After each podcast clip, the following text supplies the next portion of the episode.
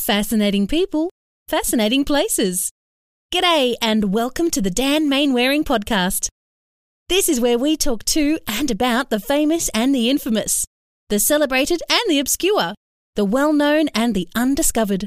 Interviews, articles, and discussion from around the globe.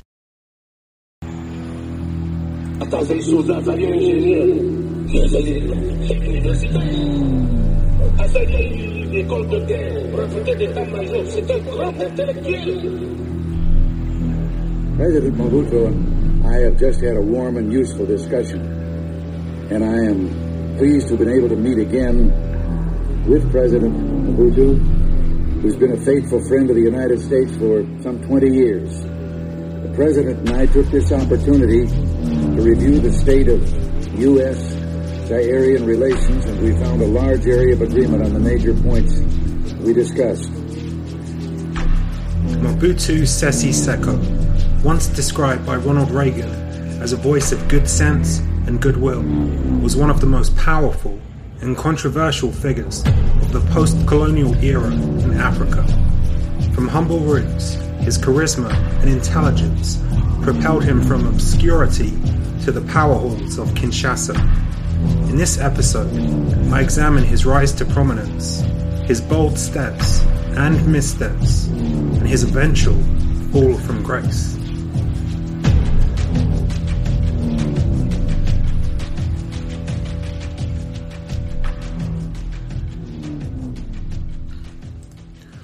On the 14th of October, 1930, a young woman who'd escaped to life in a chieftain's harem gave birth to a young boy not far from the banks of the mighty Congo River. As was customary at the time, the child's parents gave him European Christian names Joseph Desiree, followed by Mobutu, a name suggested by a relative. The boy's parents worked in respectable, if not lucrative, fields. She was a hotel maid, he was a cook, but like the rest of their countrymen, they lived under the dark cloud of a repressive colonial regime. The European colonization of Africa, which had begun 45 years earlier, had led to all manner of atrocities, ranging from the use of concentration camps in South Africa to genocide in Namibia. While these horrors received little attention until decades later, even by the standards of the late Victorian and early Edwardian era, the horrors inflicted on the native people of the perversely named Congo Free State were more than the other colonial powers could stomach. The Belgian monarch, King Leopold, a close relative of Britain's Queen Victoria, turned the vast African territory into his personal fiefdom. His lackeys used slave labour, men, women, and children to extract rubber from the forests and export it for his own gain.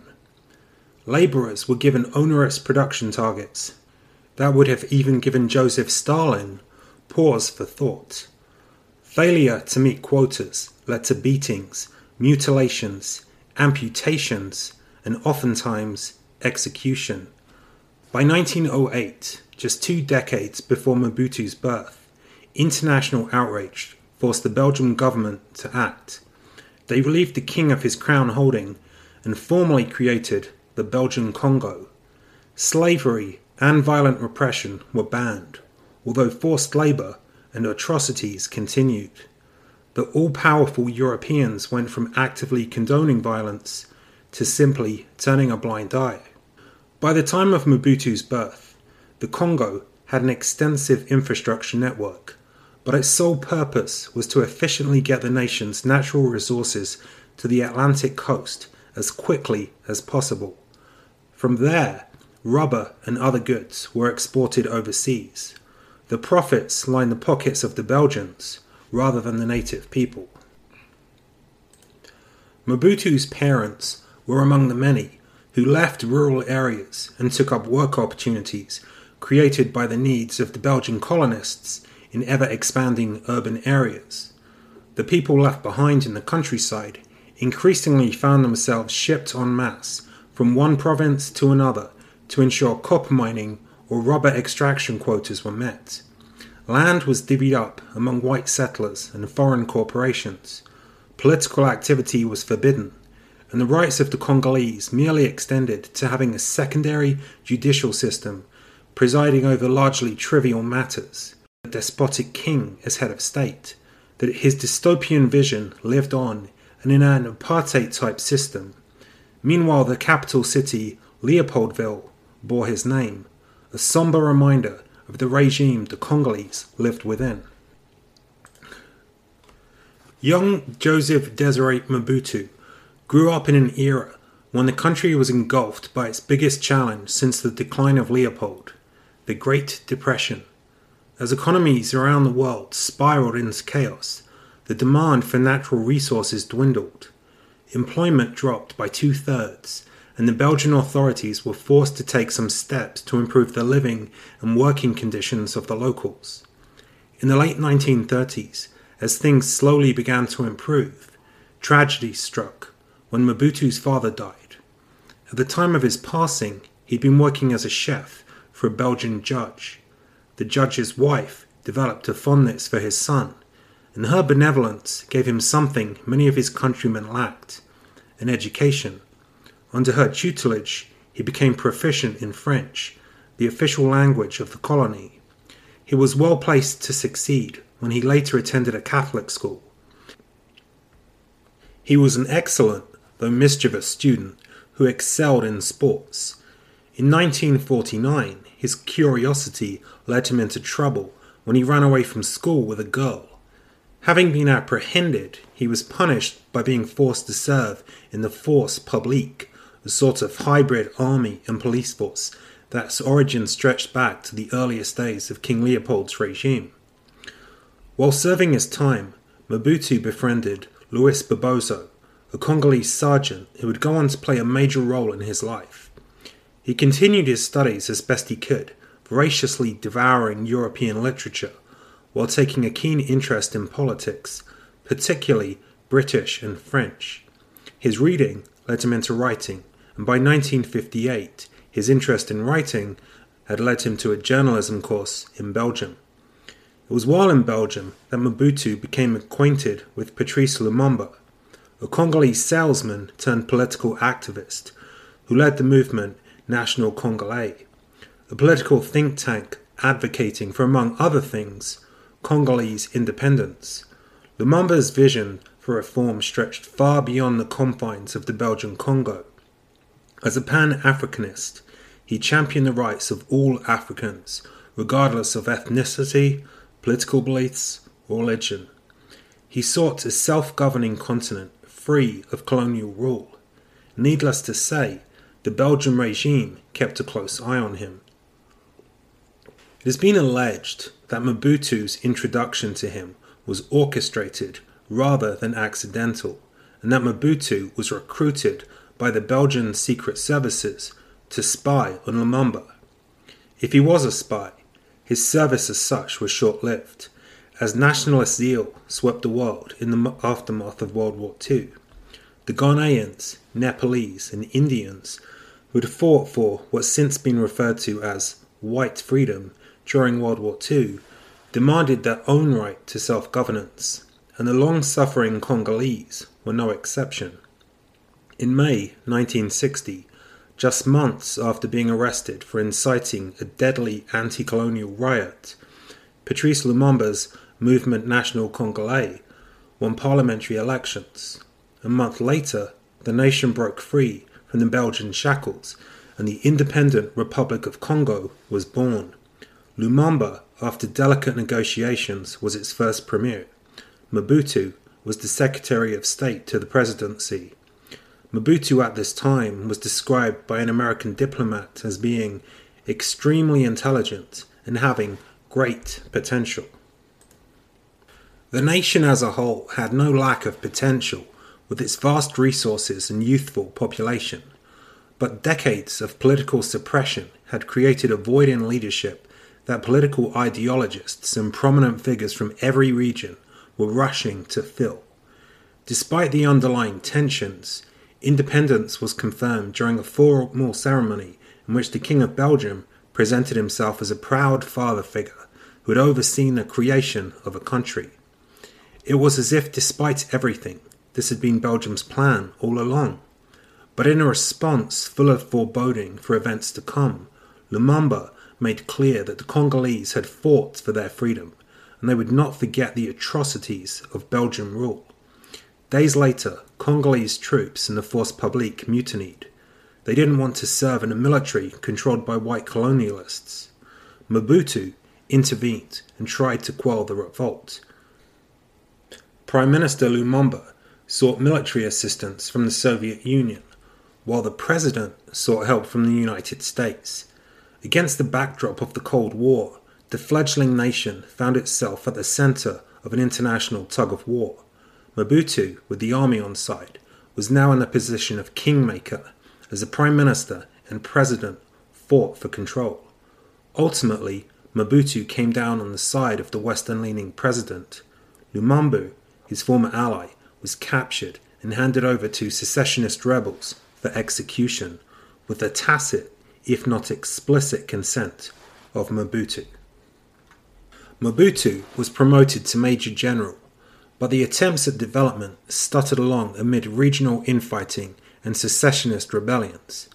Pierre Mulele, a former cabinet minister under Lumumba, led a revolt in 1964 that saw the nation divided in two.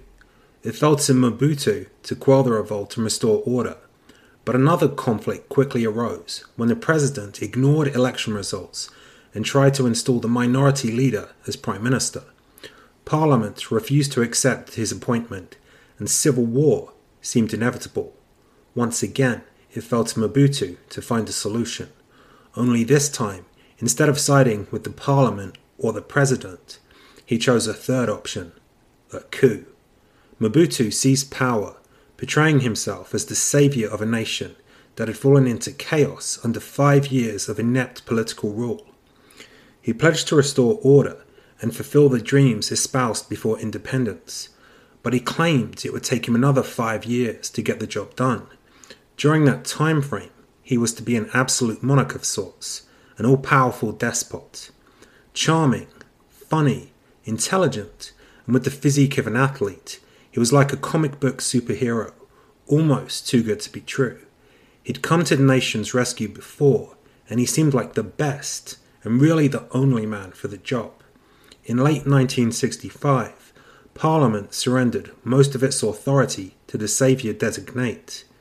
It simply reserved the right to review his decrees.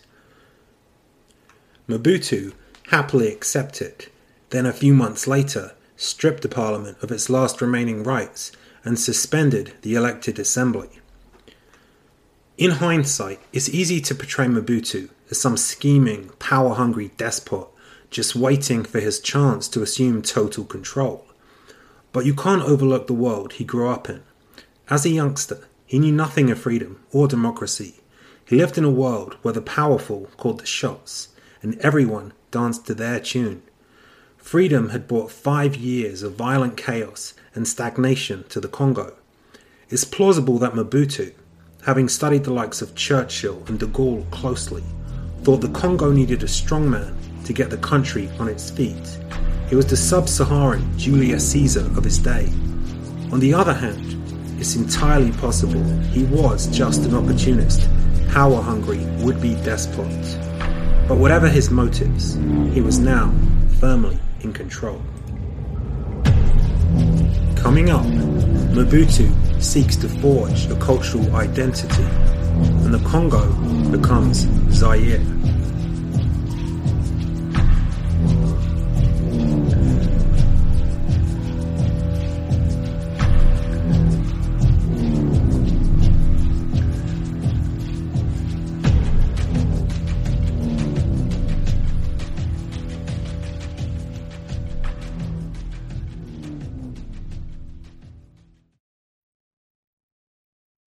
Fascinating People, Fascinating Places presents Five Amazing Facts. Brought to you by Daniel Mainwaring, author of When Babel Floods and The Treacherous Exhibit. Mobutu shares his birthday with, among others, the former US President Dwight Eisenhower. His residence was an extravagant palace built in the heart of the rainforest. It's estimated that it cost $100 million to build. One of his sons, Kongulu, became a key figure in the military, but his brutal behavior earned him the nickname Saddam Hussein. Mobutu shares the anniversary of his death with Captain Bligh, most famous for the mutiny on the Bounty, and Mobutu is buried in a mausoleum in Rabat, Morocco.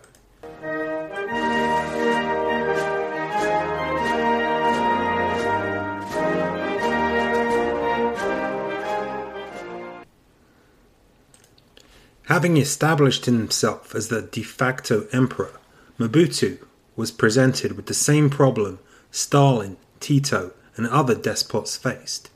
His vast nation wasn't comprised of a single race or ethnic group. In fact, while Tito struggled to keep half a dozen ethnic groups unified in Yugoslavia, the Congo was comprised of over 200 different ethnicities. The majority were Bantu speakers, and the Congo people the largest ethnic group. Before, during, and after independence, secessionist movements had been active, particularly in the south of the country.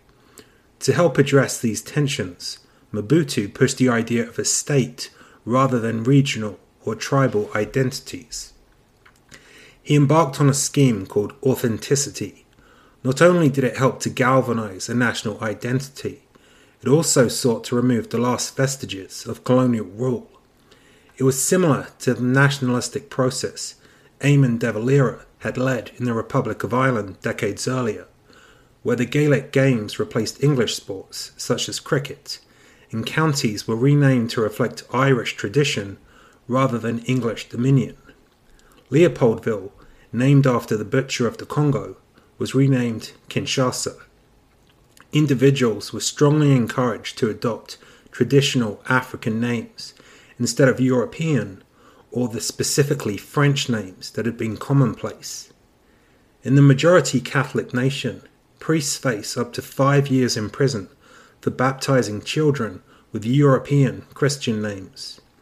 Mobutu himself dispensed with his forenames, Joseph and Desiree, and he retitled himself Mobutu Sese Seko Kuku Ngbendu Wazabanga, though he was more commonly called Mobutu Sese Seko. More bizarrely, he renamed the country from Congo to Zaire. This was not move. Firstly, Congo was an African name, and despite a difference in spelling, phonetically, the same name as the largest tribal group. Moreover, Zaire was a vestige of the colonial era was a Portuguese bastardization of the Kikongo word Nazir, which referred to the river that swallows all other rivers, otherwise known as the Congo. The authenticity drive also extended to dress. Mobutu himself took to wearing a leopard skin hat, which spawned him the nickname the Leopard of Zaire. He also abandoned his military attire and took to wearing a Maoist style top. The public were encouraged to follow suit. Ties, waistcoats, and other Western garments were discouraged. Despite superficial appearances, Mobutu was not a communist. Far from it. His one time ally and deposed predecessor, Lumumba, had allied himself with the communists. After his demise, the Soviets backed southern secessionists against the Mobutu regime. But while Mobutu was an avowed anti communist, he wasn't willing to allow his nation to become a puppet state for the West. Zaire, like other newly independent nations, including India, was officially non aligned. He was warmly received by US presidents, but their apparent embrace of him had more to do with his disdain for the Soviets than any sincere sense of connection. Over time, his relationship with another communist nation, China, became complicated. Initially, there was hostility between the two that only exacerbated when China offered support to left wing rebels. But by the early 70s, China had emerged as a major player on the world stage. It had ended isolationism by opening up to Nixon's America without making any concessions on human rights or Maoist principles. But at the same time, it had a troubled relationship with the Soviet Union. In essence, China was a third option between the dueling powers of the Cold War.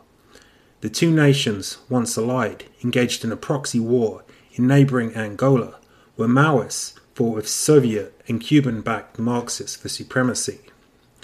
In his later years, his position shifted once again, and Mobutu developed cordial relations with East Germany, the successor to the Cubans and Soviets as agent provocateur in Angola. But as with everything, Mobutu's relationship was complex. The East Germans were supporting leftist Angolan rebels who opposed apartheid South Africa, the white African leadership in turn being allied with the West. Over time, his relationship with the former colonial power Belgium veered from close collaboration to outward hostility. It's perhaps fitting that Mobutu's closest foreign ally was Romanian dictator Nicolae Ceausescu. Like himself, Ceausescu claimed to be non aligned, a communist but one operating outside the tentacles of the Soviet bloc. Like the Romanian, Mobutu found himself fated by Western powers on account of his anti Soviet politics, while the same nation seemingly turned a blind eye to his megalomania. And above all, like Ceausescu, Mobutu was someone who had a vision for a utopian society from which he was exempt. The cultural conformity, the solidarity, the work, these were the things to occupy the little people. Mobutu, on the other hand, like the so called communist Ceausescu, had free rein to exploit the nation and the people he pledged to serve. Whereas once the Belgian colonists had enslaved the people of the Congo and gorged themselves on the riches they created, Mobutu himself decided to employ the same tactics with on occasion forced labour, producing mineral exports with the revenue lining his pockets. The Congo, in terms of raw materials, is one of the wealthiest countries on earth, but Mobutu, like King Leopold before him, transferred the wealth to one individual rather than allowing his people to enjoy the fruits of their labour. It was estimated that by the early 1980s, he had amassed a personal fortune of $5 billion, most of it securely locked up in secret Swiss bank accounts. In context, even by 2021, the median salary in the Congo amounts to about 800 US dollars per month. Mobutu's lavish spending extended to a fleet of Mercedes and a palace in the jungle that his mate Ceausescu may even have envied. But like any effective tyrant, Mobutu was a master showman and relied on the perceptions of his country's apparent growth rather than the harsh reality. On the 30th of October 1974, Mobutu Zaire enjoyed its finest moment in the spotlight. The world's greatest boxer, Muhammad Ali, fought George Foreman for an astronomical purse of $5 million in a match later dubbed the Rumble in the Jungle. Muhammad Ali, like Mobutu, had grown up in a country where he was treated at best as a second class citizen, subject to white dominance and abominations such as Jim Crow laws. Like Mobutu, he abandoned his birth name of Cassius Clay and adopted a name he felt better reflected his heritage. Ali was and remains one of the greatest athletes of all time and is widely respected as an inspirational figure in the civil rights movement. His arrival in Kinshasa was a godsend for Mobutu, as it gave him credibility as a seemingly forward thinking, post colonial reformer.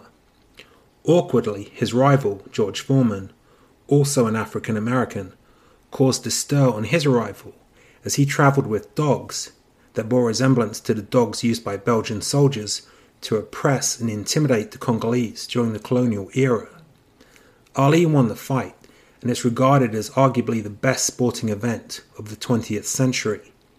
It was certainly a boon for Mobutu, as it put his capital on a global stage. But in another twist, the boxing match was bankrolled by another dictator, the at the time Pan African Colonel Gaddafi of Libya.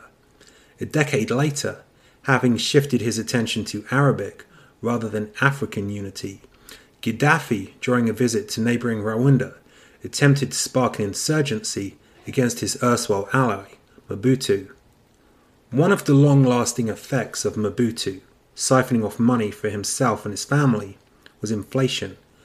The currency tumbled in value, and ordinary citizens found themselves forced to supplement their incomes by doing as Mobutu's henchmen did, demanding bribes. In the late 70s and 80s, it became commonplace for civil servants, policemen, and even medics to demand bribes from citizens in order to perform their jobs. It wasn't a question of the Congolese all turning to corruption, it was simply a matter of economics. With most of the money carted off to Geneva, people had to get creative so they could eat, support their families, and pay their bills.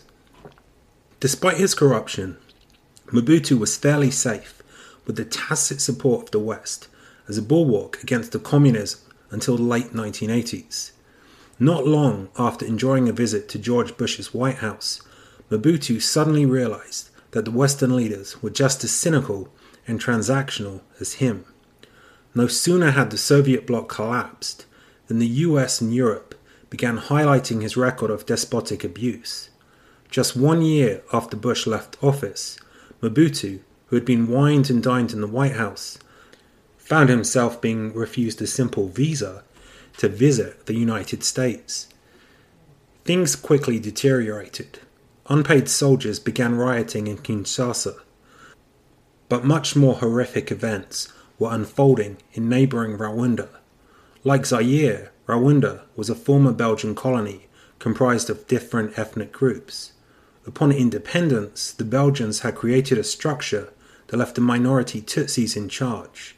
By the mid 90s, the majority, fueled by ethnic baiting emanating from radio stations, began a process of ethnic cleansing that shocked the world. Some 800,000 Tutsis and supportive Hutus were massacred. Eventually, a Tutsi led force regained control. The Hutu extremists, many of them war criminals, fled and found not just sanctuary, but a red carpet welcome from Mobutu in Zaire. He provided them with refuge from where they could launch attacks on their homeland. His meddling spectacularly backfired when the Rwandan government transgressed into Congolese territory and joined forces with a Congolese rebel named Laurent Kabila. The combined force marched on Kinshasa, while troops from Angola, which had suffered under Mobutu's international meddling, began to attack from the south. The Congolese army, poorly paid if paid at all, and citizens struggling to make ends meet while their ruler lived opulently, eventually stopped resisting. As Kabila seized power, Mobutu initially fled to Togo, where he was refused exile. Well, I have. I, I want to make a couple of points on it. It does uh, appear that he has left uh, Kinshasa. The United States position is clear. We want to see a transition to a genuine democracy. The second point I want to make is that President Mandela of South Africa has done a superb job of exercising leadership in this area, and the United States is supporting him and his efforts. And I, I want the whole world to get behind uh, the leadership that Nelson Mandela is showing there and do what we can to support Africa in taking one of the largest and most important nations in Africa and, and promoting a democratic transition. That is what I think is important. Thank you very much. He then made his way to Morocco. The king there himself no stranger to tyranny after his brutal oppression of Western Sahara gave him refuge. But it was short-lived, as the leopard of Zaire, riddled with cancer, was already on his last legs. Five months later, Mobutu was dead. The intelligent, handsome, charismatic young man who once seemed to offer such hope to his fledgling nation, had fallen prey to the temptations of avarice, corruption, and decadence. The man who could have been the Congo's Nelson Mandela had instead become a modern day King Herod. Decades later, Zaire, now known again as the Democratic Republic of Congo, still struggles to overcome the carnage left by his promising, yet ultimately devastating regime.